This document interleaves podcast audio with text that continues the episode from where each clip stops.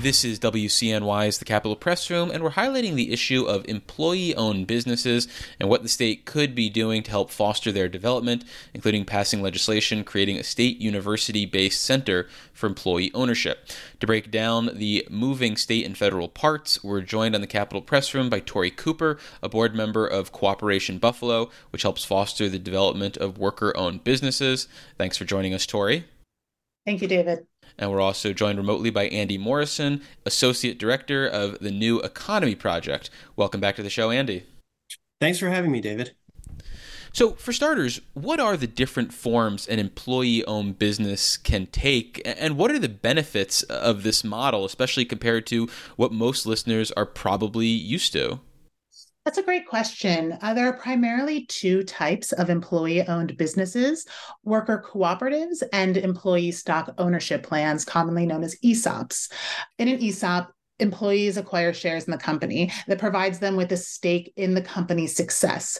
Worker cooperatives go one step further. So, a worker cooperative is just like any other business. It could be a restaurant, a factory, you name it. But the key difference is that it is employee owned and operated by the workers under the principle of one worker, one vote. So, workers make decisions together about how the business is run and share in the profits. And studies have shown that worker cooperatives and employee owned businesses are more resilient than traditional firms. They experience heightened productivity, they offer better pay and working conditions that exceed industry standards. When workers are the owners, businesses don't just pick up and leave in search of cheaper labor. They operate within communities and anchor jobs and wealth locally.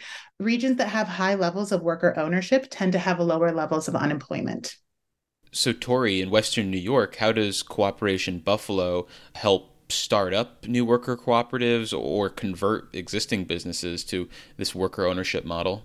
Yeah. So Buffalo actually has a very strong history of worker co ops, particularly within uh, Black communities dating back to the 1920s. Since we started Cooperation Buffalo less than 10 years ago, and we offer technical training, mentorship, and we also unlock capital to form and grow worker owned businesses. So we work with uh, startups and we also work with businesses that are converting to worker ownerships where the owner is selling to the workers. We started less than a decade ago, and in that time, we have seen a 400% growth of cooperatives in the regions by unlocking their access to capital, training, technical assistance. We've seen worker ownership growing in the areas of childcare, food service, real estate, composting. And these businesses that we've worked with have proved resilient through the pandemic and they have been key contributors to the economic revitalization that we are seeing in Buffalo. These cooperatives are offering pathways to ownership and economic security to frontline and low wage workers. We're all feeling the strain of rising costs these days. So when we see historically low wage workers earning $22 an hour in their cooperative and sharing in profits at the end of the year, we know we have a viable strategy for economic development without displacing the friends and neighbors who keep our city going every day. We're seeing worker co ops taking off across the state. This is a movement that is building economic power across New York. And as of 2021, New York had the highest concentration of worker cooperatives at 110 and growing. Well, Tori, are there limitations to the situations where an employee owned business makes sense? Uh, I mean, are there issues sometimes with the disbursement uh, of power and having it too diffused uh, in situations? Worker cooperative governance models are incredibly versatile. So, worker cooperatives come very small. You'll see companies that are maybe three worker owners. You'll also see companies in the thousands.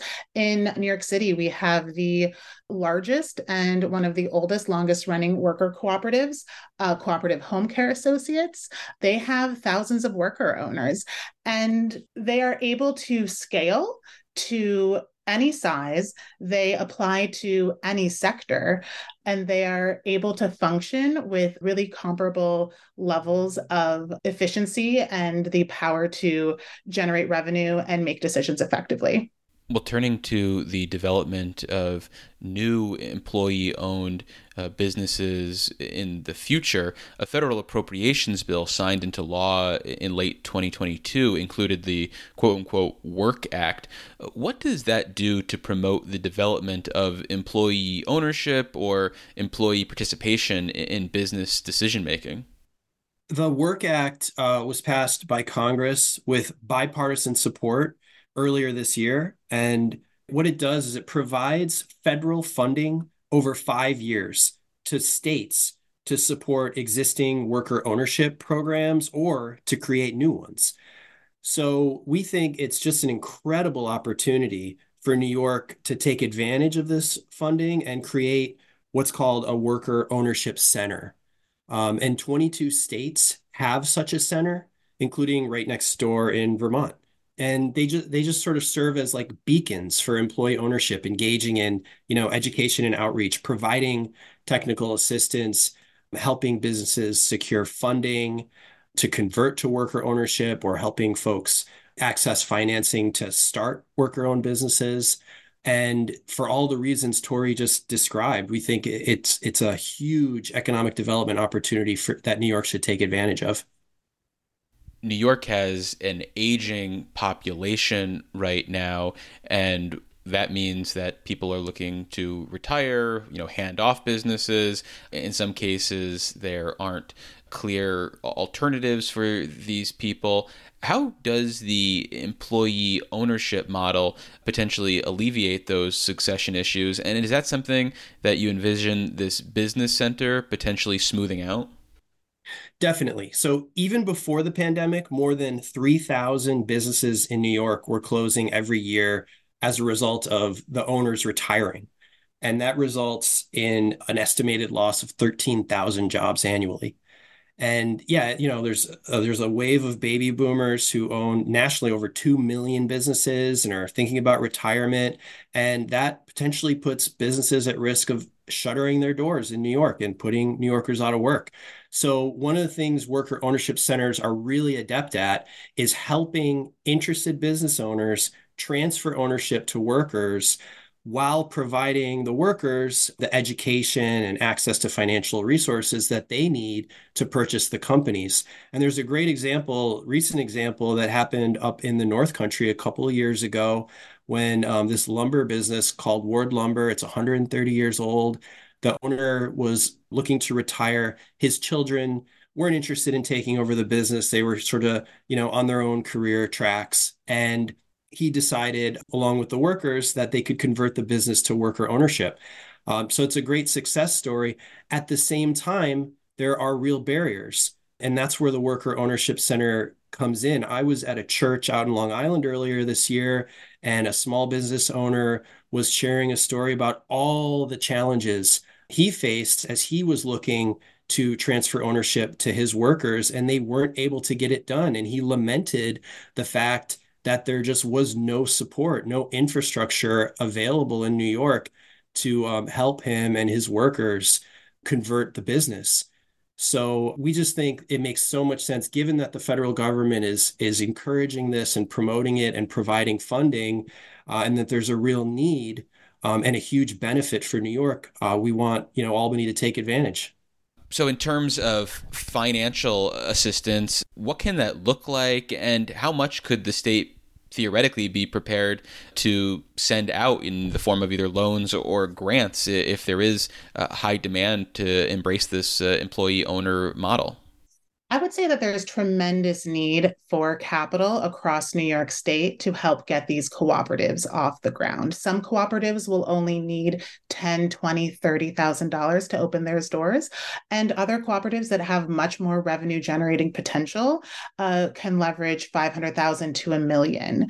Generally, we have found that with the right technical assistance, these cooperatives are able to pay back their loans quickly. Uh, Cooperation Buffalo has a loan fund. We have an excellent repayment rate, and we are part of a national network of loan funds that have a fantastic repayment rate through Seed Commons.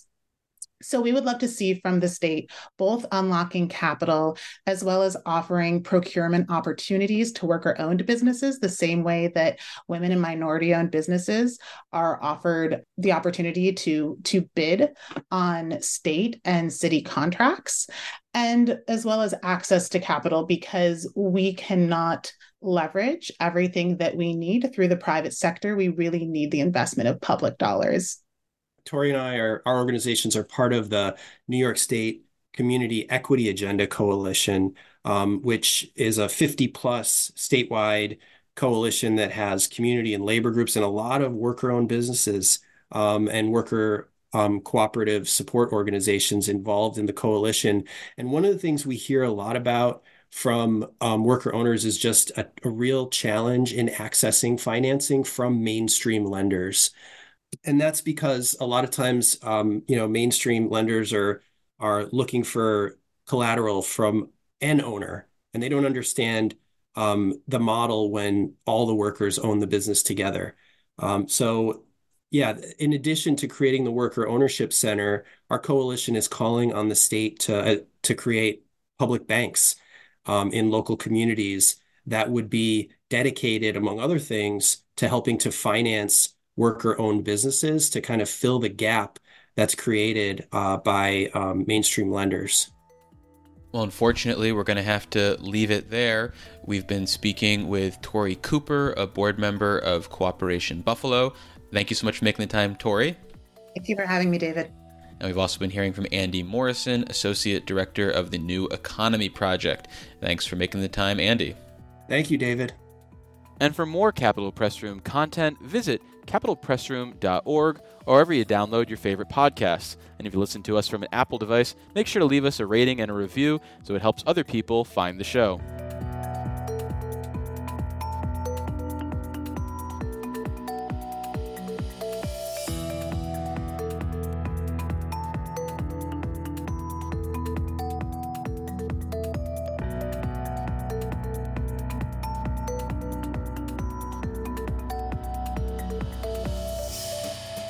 Support for the Capitol Press Room provided by the New York State AFL CIO, a federation of 3,000 unions fighting for working people by keeping New York State union strong. Visit unionstrongny.org for more information.